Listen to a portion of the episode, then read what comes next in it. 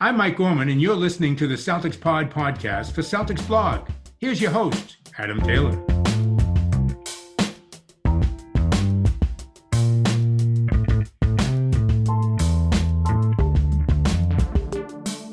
Yo, what's good, everybody? Welcome back to the Celtics Pod podcast. As usual, I'm your boy Adam Taylor. As usual, we're talking about Celtics basketball because they're 3 0, baby. I'm joined by Mr. Will Weir and Mr. Greg Manakis, my co host in crime for the Three Man Weave. What's good, y'all? Feeling good, feeling great, baby. Up 3 0. Man, pure domination in that fourth quarter last night. JB carrying us home. I'm feeling good, man. Will, how you feeling? Robes on for the boys, brooms in the closet, getting ready to come out. Can't complain. Marcus Smart did say we have to wear robes to work. This is technically work. Yeah, I mean, This we, is work. We we follow as the defensive player of the year says. We do. That's kind of the way this goes. That's that's how the script goes. He's Geppetto at this point, Marcus Geppetto Smart. We're just all his puppets, dude. I haven't taken this robe off since I got it. It's so comfy.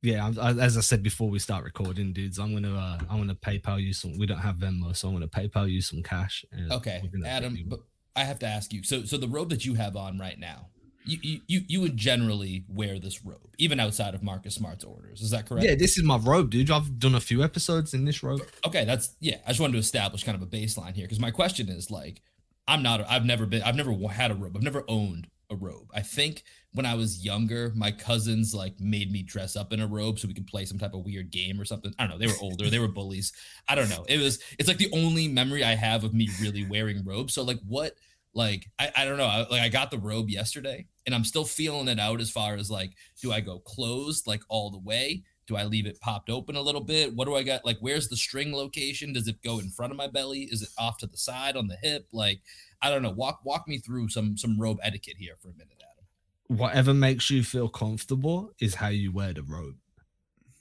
That's some wise stuff, right? That's some sense. Like, stuff. like, like legit, just that. Obviously, if you're walking around and you don't have pants on, then the common etiquette is to is to use the the string and to tie the robe, right? Because you need to keep some form of modesty. But if you're walking like I'm in my PJs right now, I'm having a lazy day. You know, I'm just robe open wherever I'm comfortable. Hood up when I feel like a, I want to be a Sith Lord. The the hood the hood's hood's the next level. That's the one thing I said that that our robes are missing, Greg, is that we don't have a hood. I like I like the hood that Adam has. Yeah, that- but I'm in a Jedi basically- robe, so it's a bit different. Like, I, like sometimes I'll just sit here and I'll tuck my hands into my robe because it's got the big sleeves, like the Jedi sleeves. Yeah, you look very Obi Wan right now. Yeah, and I'll just be like proper like poke coat. But it's whatever comfortability factor, man. Like the point of the robe is that it, it it's not meant to be swag. It's meant to be comfort, and that's why you should wear them to work as often as possible. Because the comfortable worker is a productive worker.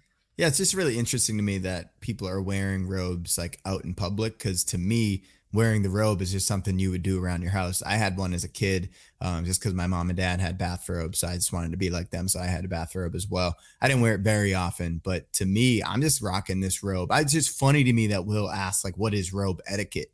Because for me, a robe is what you do like at your own home in your own residence. So why is there any etiquette? Because it's just you rocking your robe. You know, But So I'm this is the thing wearing with it. Smart, right? Like, don't you see Smart wearing the robe at the garden? His way of saying, "Yo, this is my house." Exactly. I like that. I like that. I hadn't Yeah, put it that is his together, but that's that makes a ton of sense.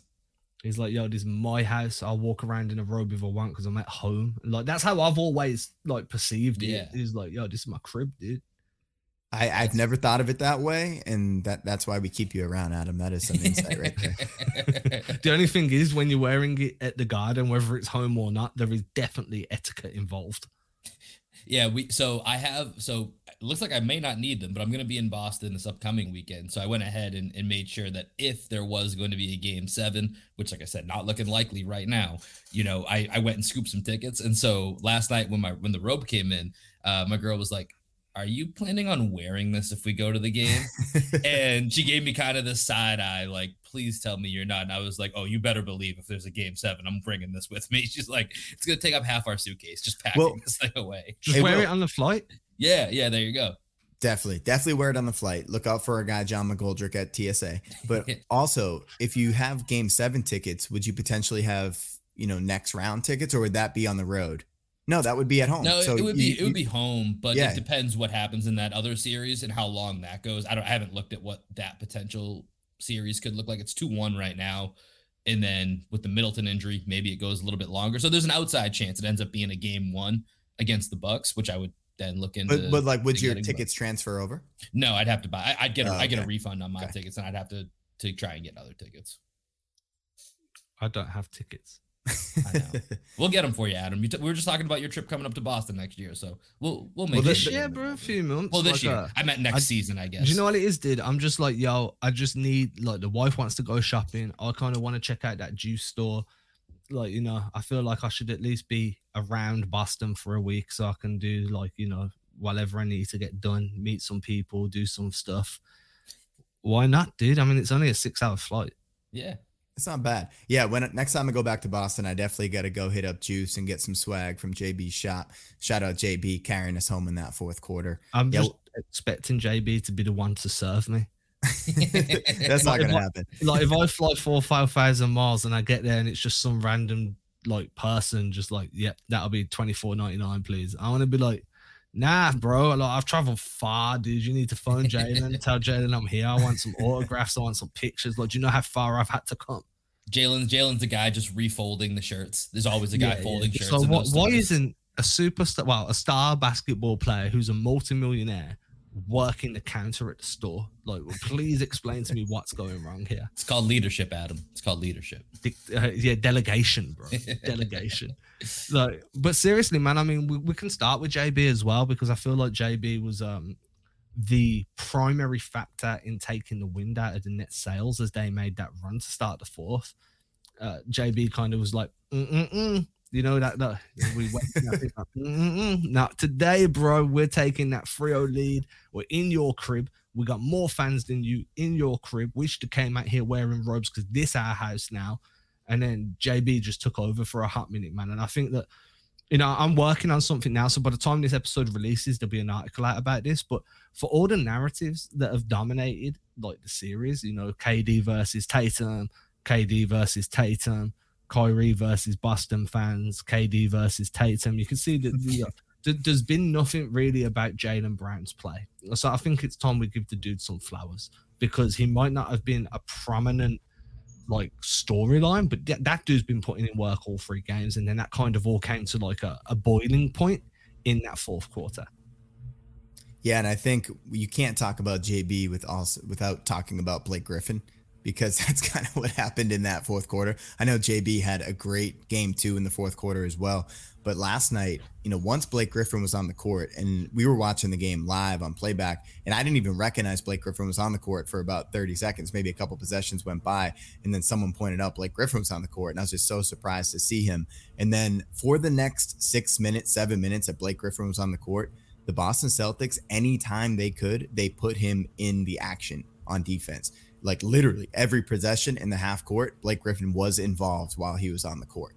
And JB just took advantage of that, man. The moment he had Blake Griffin on him, he just started licking his chops. And that move that JB's been going to, that through the legs, James Harden step back, that he started to do a lot with a lot more uh, regularity towards the end of the season. He pulled it out in crunch time, wetted it in Blake Griffin's eye and then he had a couple more great possessions. Um, got I think he got Patty Mills or Seth Curry in a switch as well, and just and just took us home down the stretch um, until the last like three minutes, and that's when JT took over.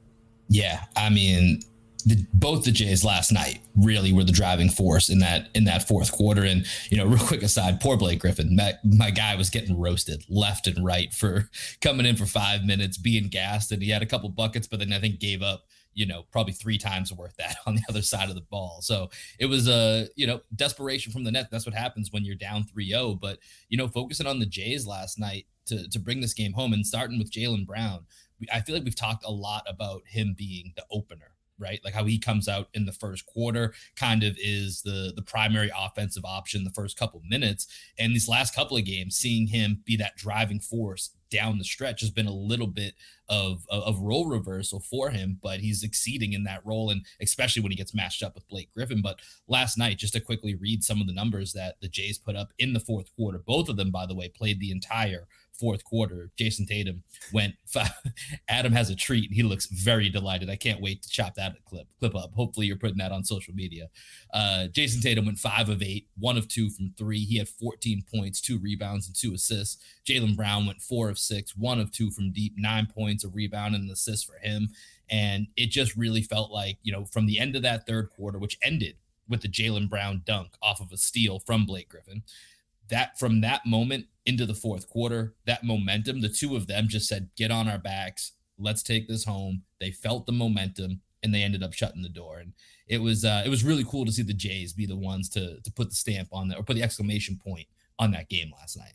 I, I just need Will shout out to you first of all for being able to like hold a coherent thought as Adam is just like a little kid on Christmas looking at his his tasty treat. Just so, Adam, just so you, you know, I was panicking in my head about trying to finish any type of coherent thought. So I was like, just get to the point, don't look at Adam. Get to the point, don't look at Adam. That's all I was saying in my head, and so that's why I started reading stats because I could I could see them in front of me.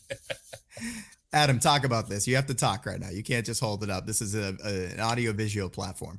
Yo, so I'm chilling, you know, just listening to y'all just break down the game. Jaylen Brown, you know, talking about Blake Griffin, who should now be named Peter Griffin because he was that atrocious.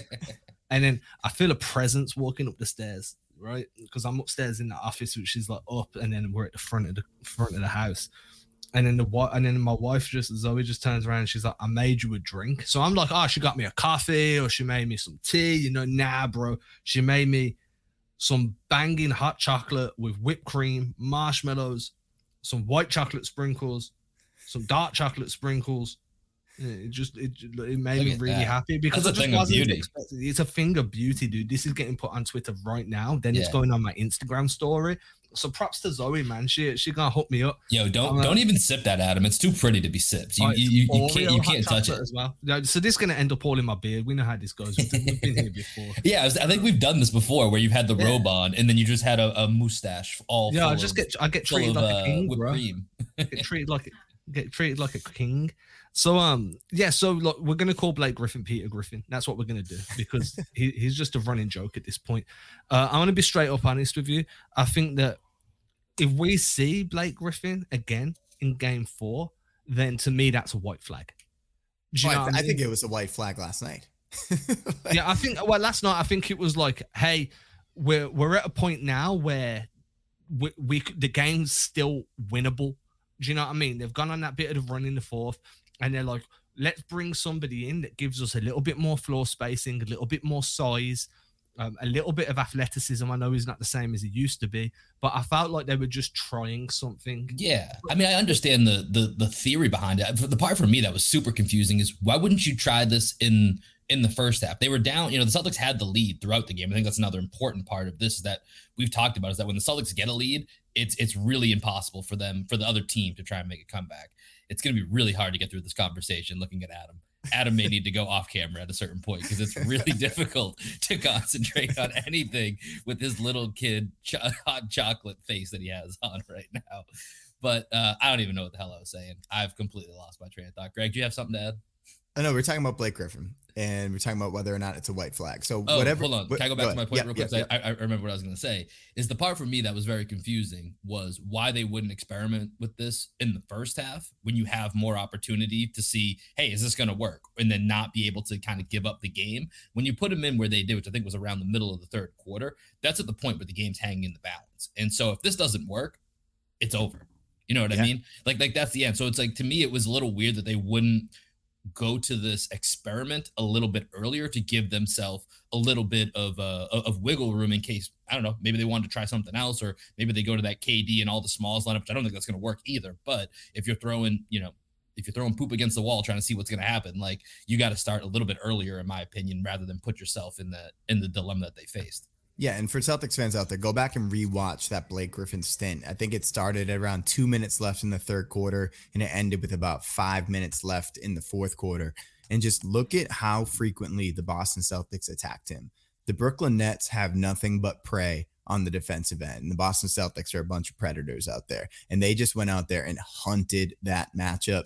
Um, if you if you look down the stretch, what what the Celtics were doing um, after so after we took advantage of Blake Griffin, right? Then we started to go to these one three switches, and that's when Tatum took over the game. So Kyrie uh, hit that one bucket on the baseline, and then um, he Tatum Tatum went to Horford off that pick and roll. So Tatum set the screen, rolled to the basket, and found Horford for a three. Kyrie comes down and he shoots like a 30 footer that bricks. Tatum goes uh, one three switch with Smart, right? So Tatum uh, gets Mills on him. Smart seals him. that's a bucket. And then Tatum, they go one three switch again. Tatum gets Kyrie, and then Tatum finds Smart, like kind of dive into the basket off of that and and when, when you when you have those defensive liabilities that you can just go attack Blake Griffin for the first seven minutes of the fourth quarter, and then Seth Curry, Patty Mills, and Kyrie for the last five minutes of the fourth quarter, the Brooklyn Nets don't have a chance in hell to win win any game in the series. Yeah, I don't think it's. I don't think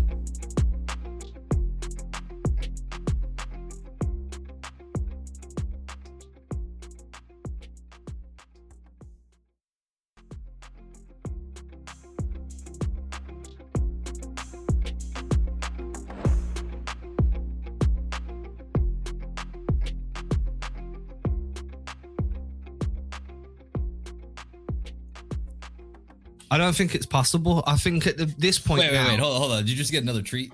Yeah. What'd you get this time? Just some biscuits. Just some uh, some cookies. um, yeah, I'm, I'm out here putting in work, dude. I'm out here putting in work.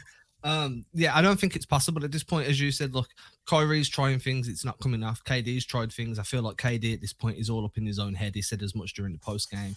I think that we've seen a couple of different looks, like you know, coming out early in the zone. To me, is an admission of we kind of don't really have anything left in the bank. Like we've used everything we've kind of got available. Throwing KD out there again is saying that I think that when you when you're leaning on Kyrie heavily as a primary scorer and a primary facilitator, well, we've seen how that story ends.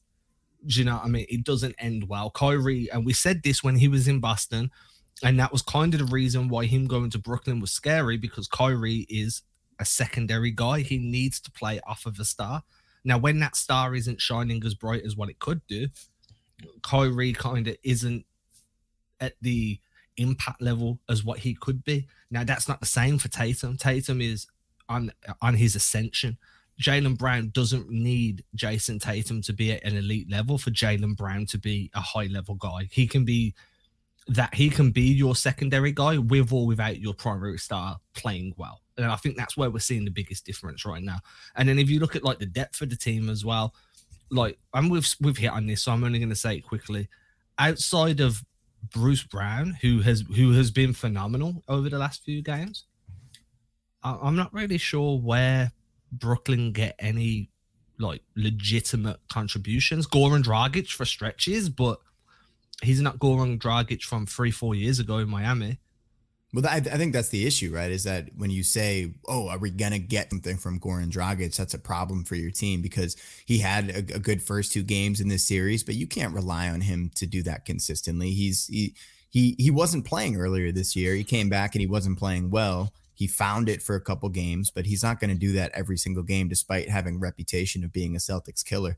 And I mean, Claxton, I thought he had a good game last night, especially in the second half. I thought he played really well. Um, but that's the the bet that the Celtics are making, right? They're sending two and three bodies at Kevin Durant on every single possession. And KD did a good job last night. I think only took 11 shots, but he yeah. got the ball to Bruce Brown and allowed Bruce Brown to dominate from the inside. But the Celtics are like, okay, I, I don't necessarily know that I shouldn't have used the word dominate, right? Because Bruce Brown wasn't dominating. He was just being effective in the role that that he was put into because of the Celtic scheme. And then Claxton did well on the boards. Um, he had a, a couple nice putbacks, and KD found him in the dunker spot a few times. But the Celtics will live with that. And that's the bet that they've made in this series that Bruce Brown and Nick Claxton are not going to be enough to beat their team. And it's proven to be the case. Yeah, I mean that's the that's the whole Nets gamble, especially the way that their roster has broken the season with with all the in season moves and all the the BS surrounding the backs, whatever. It's it, it's come down to can Kevin Durant and Kyrie Irving be otherworldly? And if the answer is no, if they're playing any team worth its weight in salt, they're not going to win. that's that's just kind of the way that it that it works. I mean, last night you you look at you know Greg talked about the game plan, just not letting Kyrie and Durant beat you, and, and Durant only shooting 11 shots. Like I, I almost did a double take looking at that, and, and I kind of talked about it a little bit last night as we were going through the game, and we were watching it on you know on playback with the three of us plus Brendan and we were, Brendan Nunez, and I was like, at one point I was like, how many shots do you guys think he has? I think it was like towards the end of the first half. He had five shots. Like that's so un KD like for a guy that's been a scoring champion since he was 21 years old. Five shots in a basically do or die playoff game. And between him and Kyrie, they go for 32. Jayson Tatum had 39 last night by himself. Do you like, think for KD, it's like he's watching the way that Tatum's dictating play? Like, like you come into the series in game one, you're throwing everything at Tatum, and Tatum's reacting by turning into a playmaker. He, he's generating space for himself further down the game by initiating offense for other guys to start mm-hmm. the game, right? And then you watch how KD kind of approached game three. He he scored a couple early, if I remember correctly. I think he had that pull up early, and then he had um I don't know if it was a layup or a free. He had two two shots early, mm-hmm. and then he went into this distribution mode and he started finding guys. As you said, he was finding Bruce Brown a little bit, off, well, quite often in the mid range. But do you think he's he was kind of deferring a little bit too much, trying to go down that Tatum route, and create space for himself later in the game. But unlike Brooklyn, Boston don't waver on their game plan. Do you yeah. know what I'm saying? I, I mean, I, I think you you might be right, but there's a fatal flaw to that. When Jayson Tatum's doing it, there's mis- mismatches all over the court for him to to be able to to pick apart.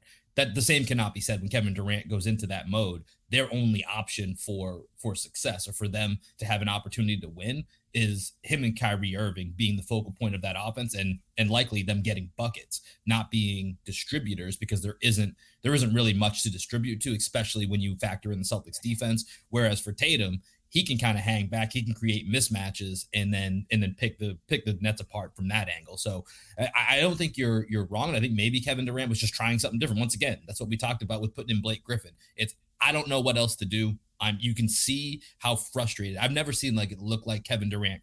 I don't want to say quick because that's a that's a you know kind of a, a bad word to use, but he he looked he looked defeated at a certain point with about six minutes left last night. He threw the ball off the stanchion after Jayson Tatum got an and one. And I can't recall a moment after you know watching Kevin Durant for the last 15 years that jumps to my mind where he's looked like that in the middle of a game.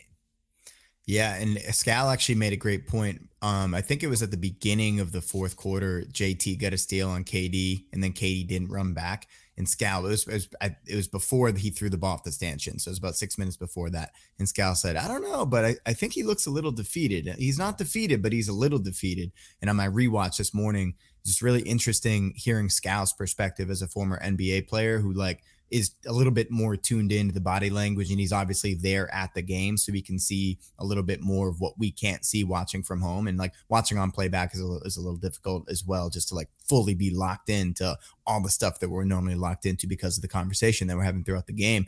And he he just kept making comments about how physical the Celtics were being with Durant and how he thinks that it's wearing him down. So in in last night's game, I think what you ended up seeing was that KD was trying to keep things easy for himself because if he was trying if if he accepted the double team and accepted the triple team, then he wouldn't have to go through the physical toll that he went through in games one and two, where he really, really had to work. And as a result, he only scored 16 points in last night's game. He had eight assists and eight rebounds to go along with that. And he played a well rounded game. But for the Brooklyn Nets to win in this series, they need KD to go supernova. And through three games in this series, Kevin Durant has yet to do that. Kyrie did it in game one. And as a Nets fan and as Nets organization, you're betting on at least one game from K- Kyrie going crazy, which he did, and you're betting on multiple games from KD just playing at normal KD level. And the fact that he hasn't played at normal KD level in any of the three games so far is just a testament to how physical the Boston Celtics have been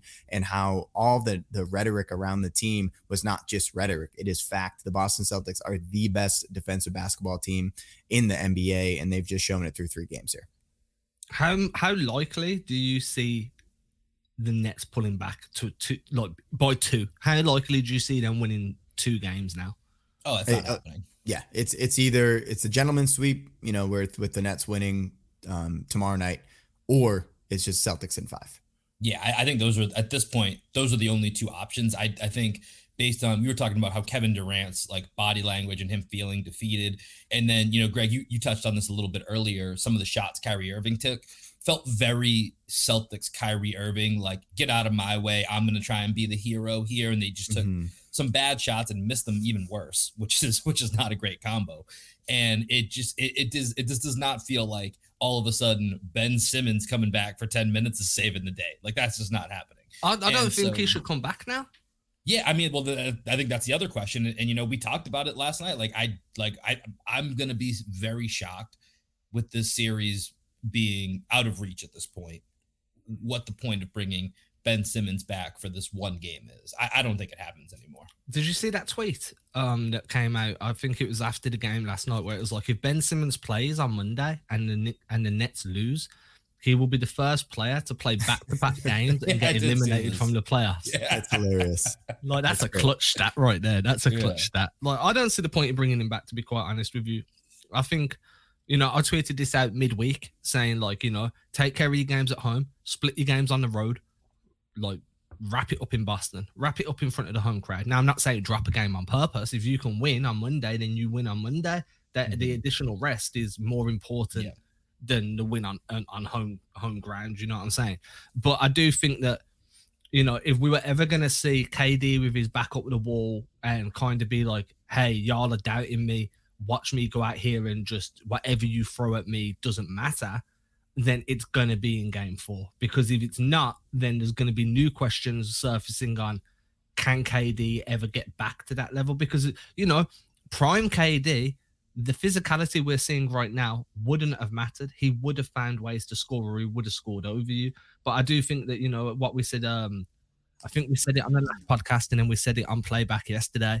Was they're they're not doubling or tripling him? They're just putting people in his vicinity, so they can they're digging very very heavy on him. And like uh, I think I pointed it out on playback. Like you had that one where he was driving on Tatum. Pritchard dig like dug. He digged and force KD to pick the ball up. And then all of a sudden, now everybody swarms and he's getting bumped as he's trying to find somewhere to move the ball. There's, there's literally no breathing space. He's being suffocated, has to get the ball out of his hands, and then he doesn't relocate.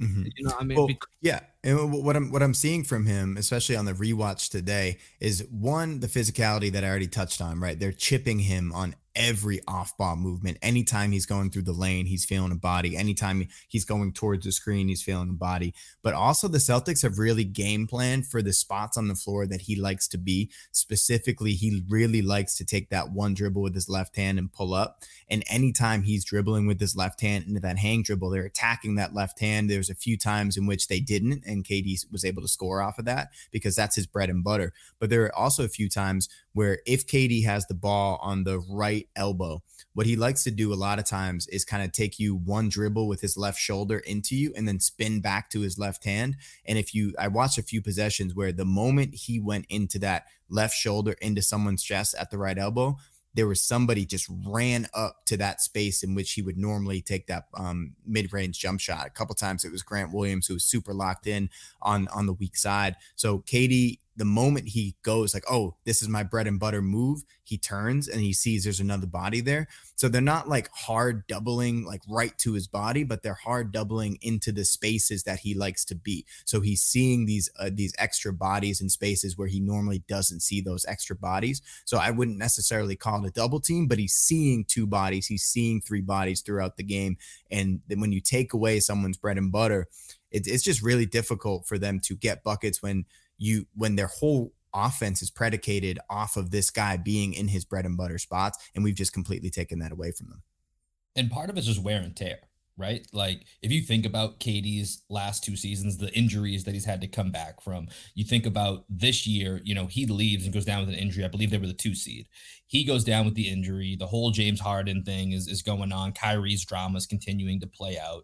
And when he comes back, you know, whatever it was, six, seven weeks later, all of a sudden they're fighting for their playoff lives. And he's jumping back in from an injury, playing 40 plus minutes a night to keep them in the play and he's trying to put this team on his back, waiting for Kyrie to decide is he going to get back? Is he not going to get back? Is the is the mandate within New York going to change? So he's mostly out there by himself on a night to night basis, carrying this massive load. And you flip back to last year, he had a very similar thing coming back from an injury in which he was in that same situation where him, Harden, and Kyrie could never really get on the same page, minus that first round series against the Celtics last year. Tried to do the same thing against the Bucks. So it's almost two years of KD going from you know, carrying a full 40 plus minute workload, injured, back to carrying a full 40 minute plus workload. And now you're seeing that combined with this defense. Like, I, I think it's just a, a culmination of, of, both things where obviously the Celtics deserve a, an amazing amount of credit for what they're doing. But I think it's part of it where, you know, I, I, I don't know. I, I'm certainly not going to say this is the end of Kevin Durant. That that seems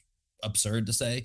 But I do think that it's getting to the point where, you know, he's 15 years into his career. Like this isn't you know, 28 year old Kevin Durant anymore. Like he's deep into his career and to be asking him to do 40 plus minutes for, you know, a month and a half and then jump into the playoffs against the best team, team against the best defense in the league. Like that's that's a bridge too far. And that's what we're seeing right now, in, in my opinion, is is a little bit of that buildup over time and it all coming to a head against the best defensive team in the league. Yeah, I mean, he's just not in a winning position right now. As you said, 15 years in the league, eventually that wear and tear is going to build up. As Greg pointed out, we're literally taking away everything that he wants to do or, you know, where he's most valuable in his positions and his spots. The other thing is as well, like, and I don't want to give them an out here. And then I kind of do want to focus on something that's joyous for me. So I'm just going to say this and then transition us. Uh, he has no one else that he can rely on. Like Kyrie's not reliable in these moments because Kyrie kind of just goes hero. He either goes hero or he goes vanish, right? He's either ninja vanish or ninja attack. There's yeah. no there's no third option. Sorry, I, I, I do love me some Ninja Turtles, so I have to slide that in there. Like I'm not none no one's concerned about Bruce Brown winning you a game. No one's concerned about Steph Curry going supernova and draining 45 because if you're still limiting KD, it doesn't matter. No, and no one is at, at the moment finding a way to limit Jay, um, Jaylen and Jayson. You know what I mean? And then obviously the thing that makes this even more kind of heavily favored towards Boston is Rob Williams looks like pre-injury Rob Williams. He got some blocks. He switched out onto the perimeter. He finished. You know, he had a couple of lobs he finished one. Like if he comes back as a full time guy in, you know, probably I'd prefer him to be coming off the bench until probably game one or game two of the next series, if I'm being quite fair, just to like really bring him back slowly. But you add Rob Williams into this course, so we're back to where we were before the injury. And all of a sudden, I'm not sure there's a team in the East that's going to stop you. Especially with no, you know, Khris Middleton misses three or four games assuming that's like a six or seven game series against Milwaukee, if Khris Middleton misses four of them, you're probably out to a 3 1 lead on that series. Then you move on. And then you've got Philadelphia, most likely. Are you like, you know, or if you can. Yeah, or Miami, let's be fair. But if you can stop KD and Kyrie, you can stop Embiid and Harden. You can stop Butler and Lowry. It's going to be more difficult because they're far better coached. You know, I do agree with what. Um, first time I'm ever going to agree with this but I do agree with Kyle Kuzma, where Udoka is the coach of the year. You know what I mean? Or at least like the coach, like got to be a top three guy because he's out coaching Nash right now. The question is, can he out coach Budenholzer or can he hold his own against Budenholzer? Now we'll talk about that in a moment. First of all, how y'all feeling about Rob? I'm feeling great, man. Seeing him back on the court. I, I think he what he played like 11 minutes last night. Uh, I think it was 15. 15 minutes last night. Yeah. Yeah, so I mean that's pretty much all you need him for. Uh, you know, I think the the max that we had capped on him for last night was 24 25 minutes. So if he only plays 15 minutes, you know, in game 3 and game 4 and the Celtics take care of business, I agree with you Adam. I would continue to bring him off the bench just in this series, just let him get his feet wet. It's just really interesting as well though when you think about like the chemistry that this new starting 5 has built on the defensive end. You know, Theis has, has done really well on the defensive end. He's super versatile, um, probably even a little bit better guarding out on the perimeter than Rob might be. Um, there, it's close, it's close, but he moves his feet really well. and then Theis can shoot, you know, from from three a little bit, and he does different things on the offensive end. So you kind of have to weigh Robert Williams and the the the ceiling that that team had with him in the starting lineup versus like maybe a slightly lower ceiling, but bringing Rob off the bench and making that second unit even better. It's just it's just interesting to see what the Celtics are going to do with that moving forward. I think they're probably going to end up putting him back in the starting lineup because why not? But it's just it's just something to think about, like what that second unit could look like with Grant, Rob, and Derrick White coming into the game at the same time.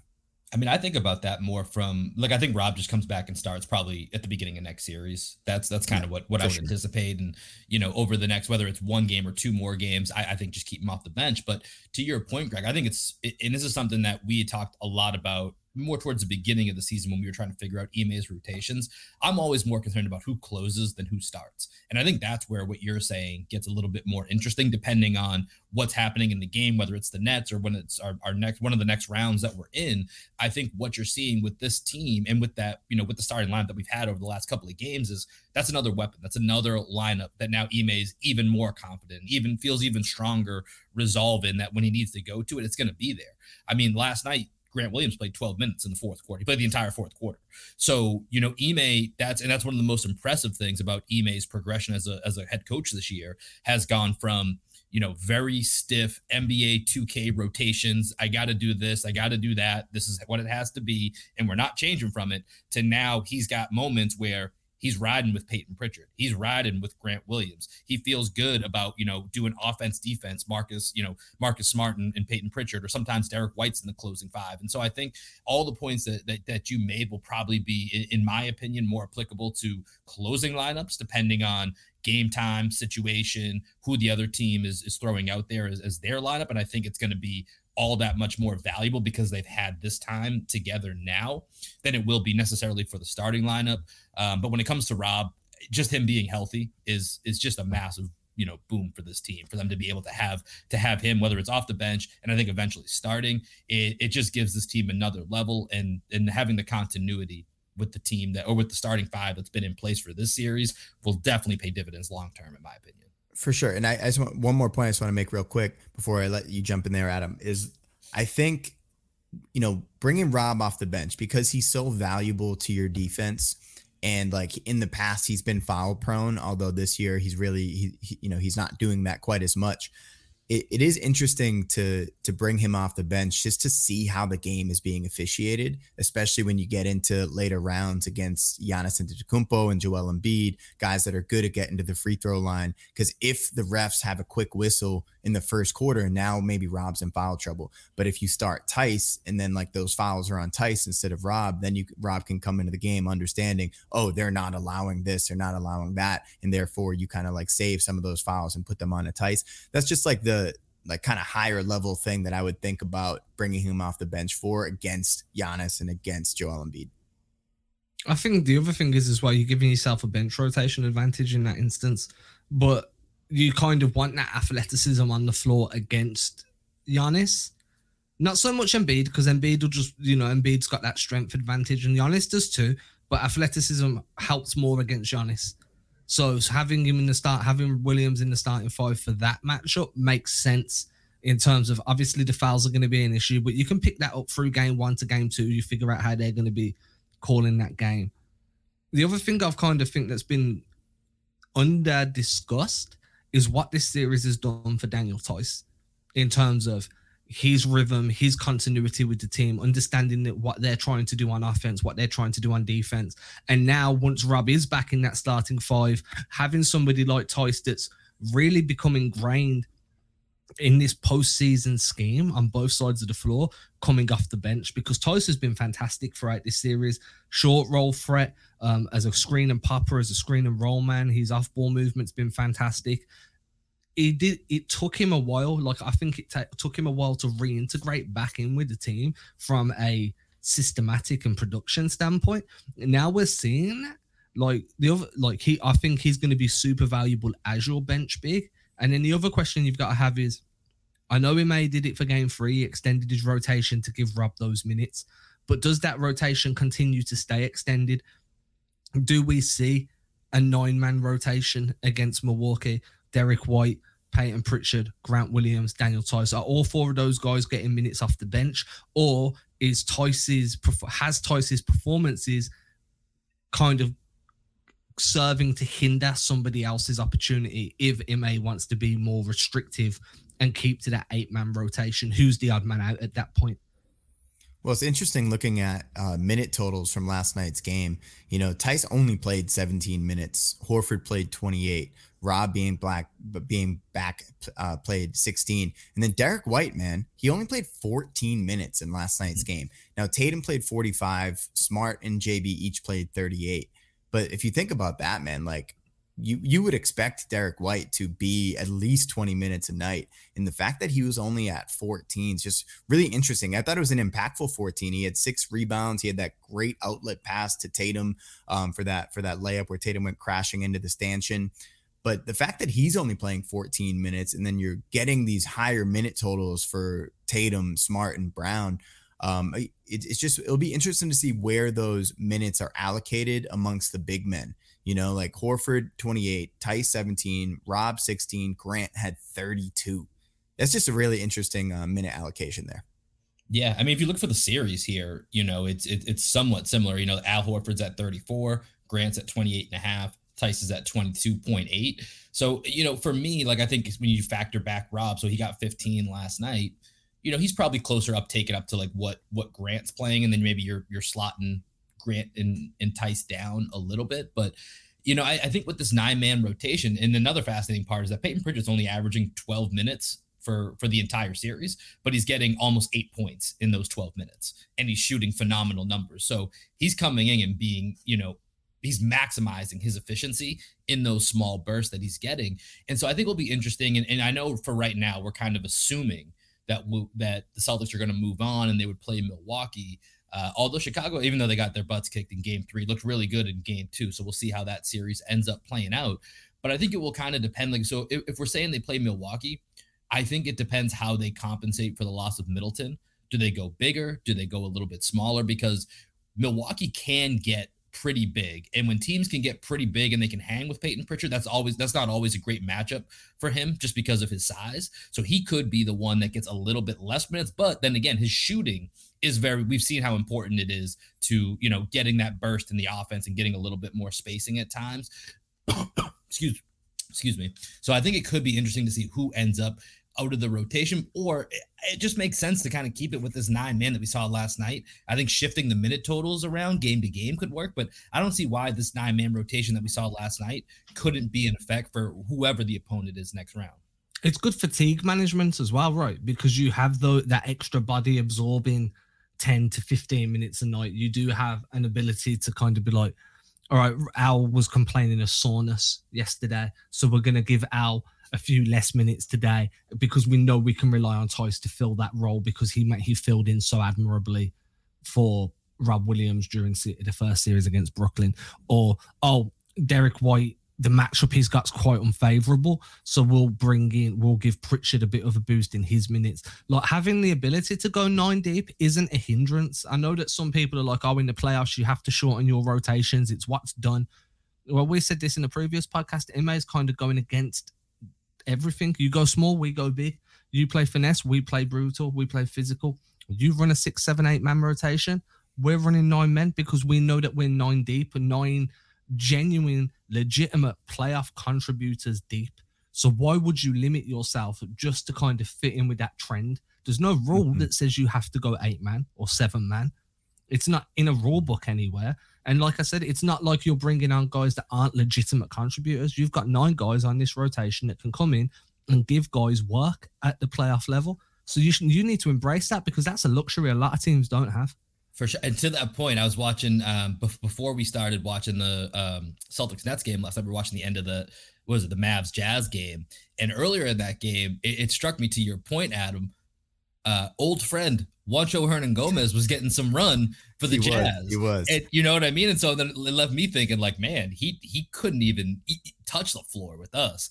And yet he's out there in the middle of a do or die playoff game for the Utah Jazz. So we're not running out there with that. We're running out there with the nine guys that, that we've been talking about and that have been solidly in Ime's rotation for the last whatever it was, you know, four to six weeks of the season, where if they were healthy, we knew who the nine guys were. Like you could talk about Aaron Nesmith, you can talk about Sam Hauser. We knew who the nine guys were going in game in and game out if they're healthy. And this and all of them, regardless of what lineup you put out there, they all have their value. They all know their spots. They all know where they're supposed to be, and they're locked in right.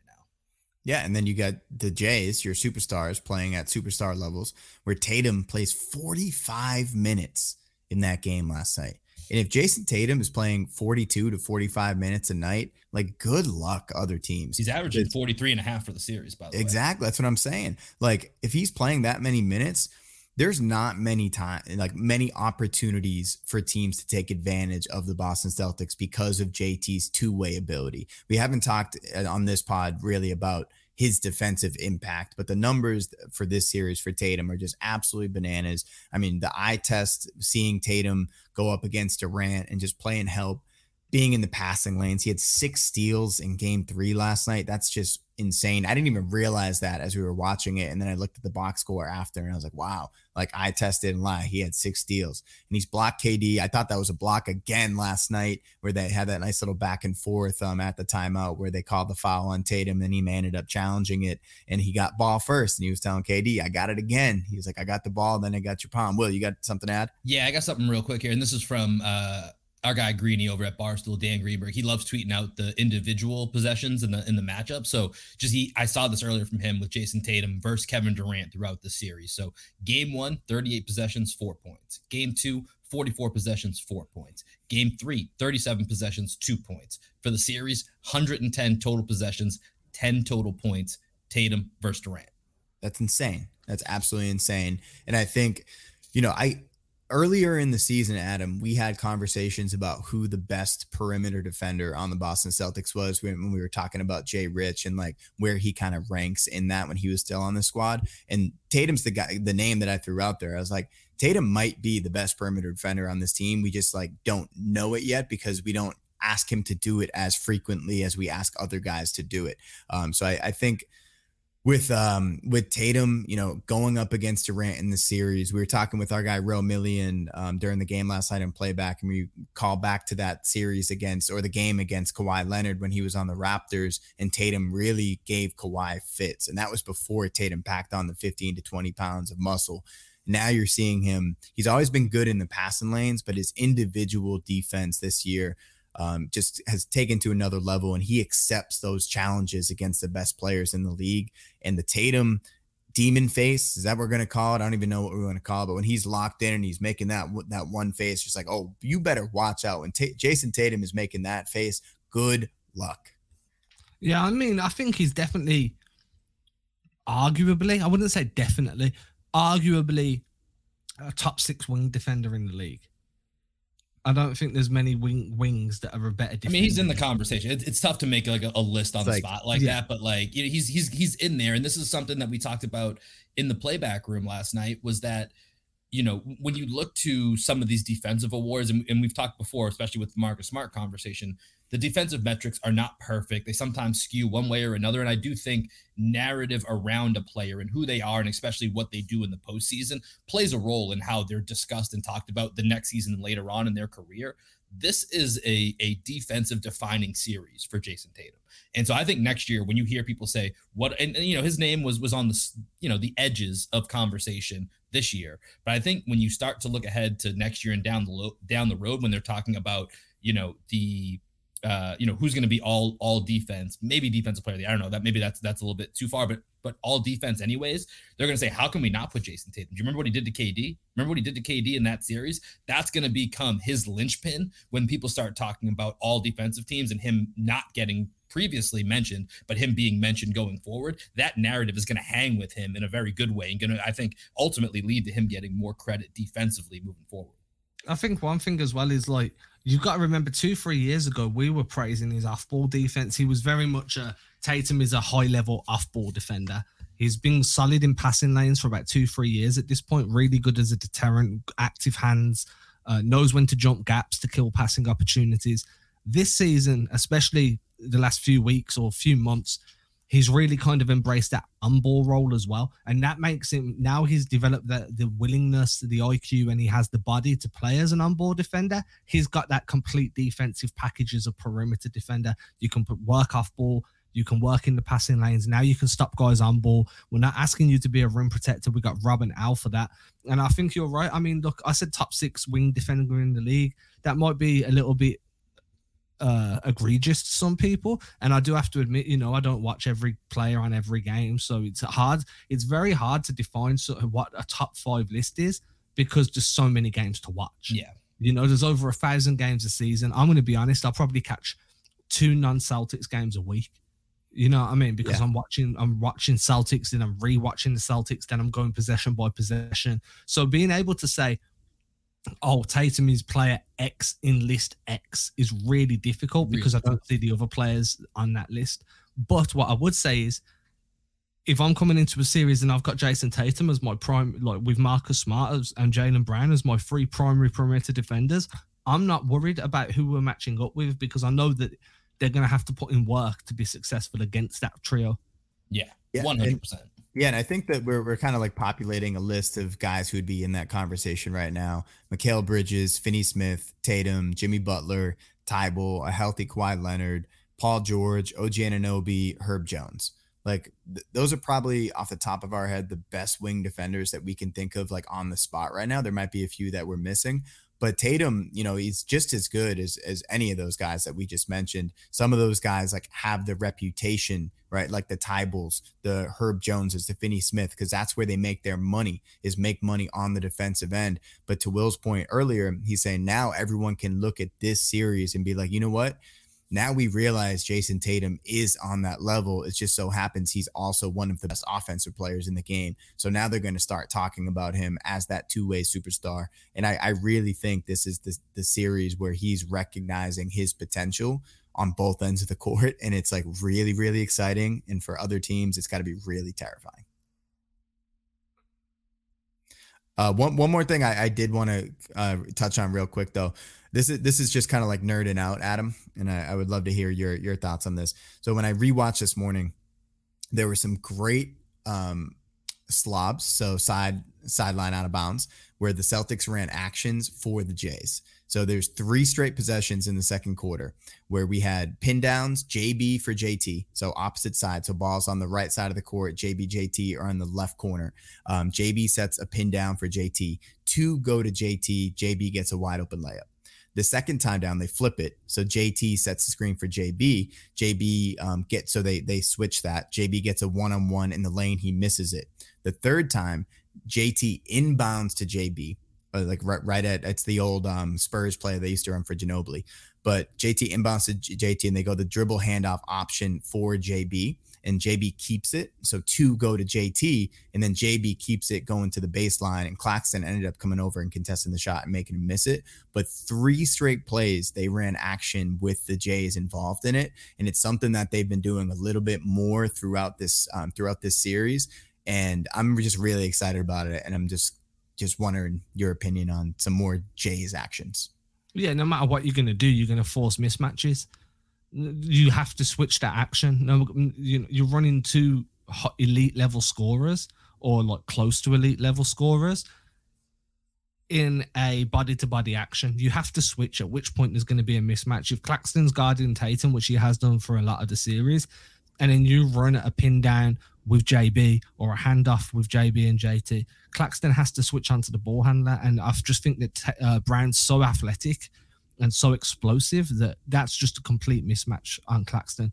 I also think that when you're running those type of actions, especially on a sideline out of bounds plays, defenses are so focused on taking away cutters and and limiting anybody that's kind of trying to break free and roll to the hoop that those early actions on the side, like those side actions with two high level wings, usually catch teams off guard because they're so focused on, hey, is rub is rub trying to break free? Is there a back screen coming? Is there a rip screen coming? What's happening on the weak side?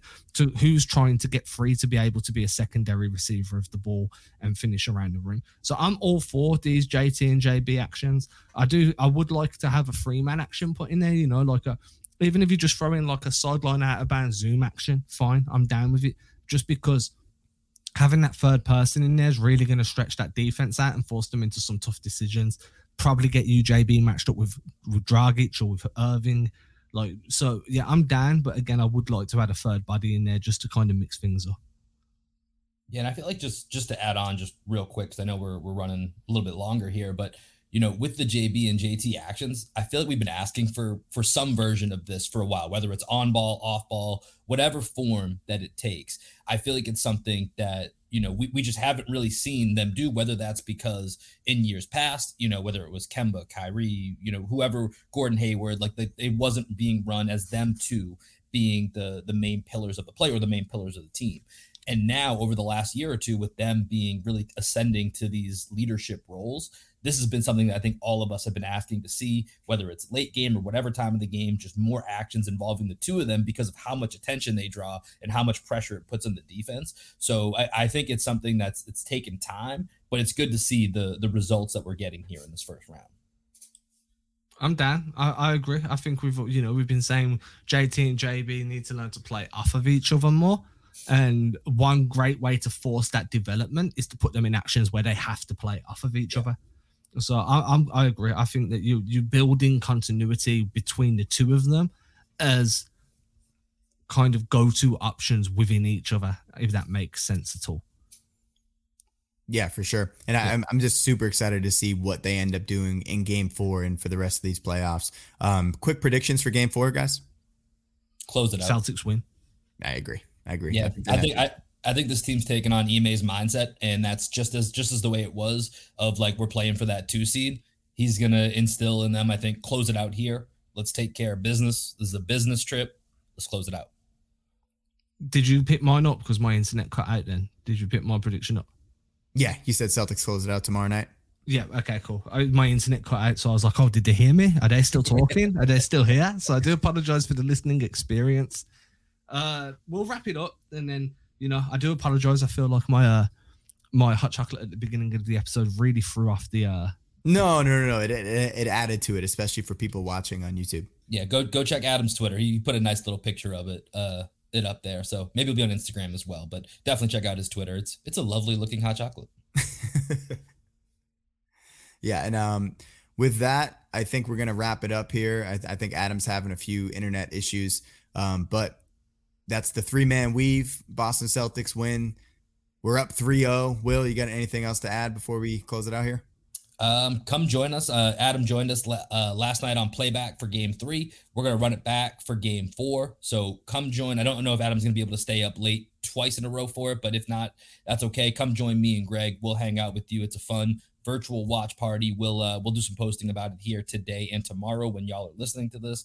Um, appreciate y'all for stopping by here. Remember to rate, subscribe, all that good, good. Go Celtics, get the brooms. Let's go. Peace, everybody. Ain't disrespecting you haters. I ain't sweating your opinion. Y'all been testing my patience. Never did it for a check. I've been impressed with the famous. Just rather be creative than stressing my wages. Ageless. Every time I lay a verse down, one play at a time. Keep it moving like a first down. And at the end of the day, I can say that I made this. MJ never made it to the majors. Still, he chased greatness. Expected that he might fail. And I might too. I might never get to pop champagne. Celebrating with the crew. This ain't everything I am. It's something that I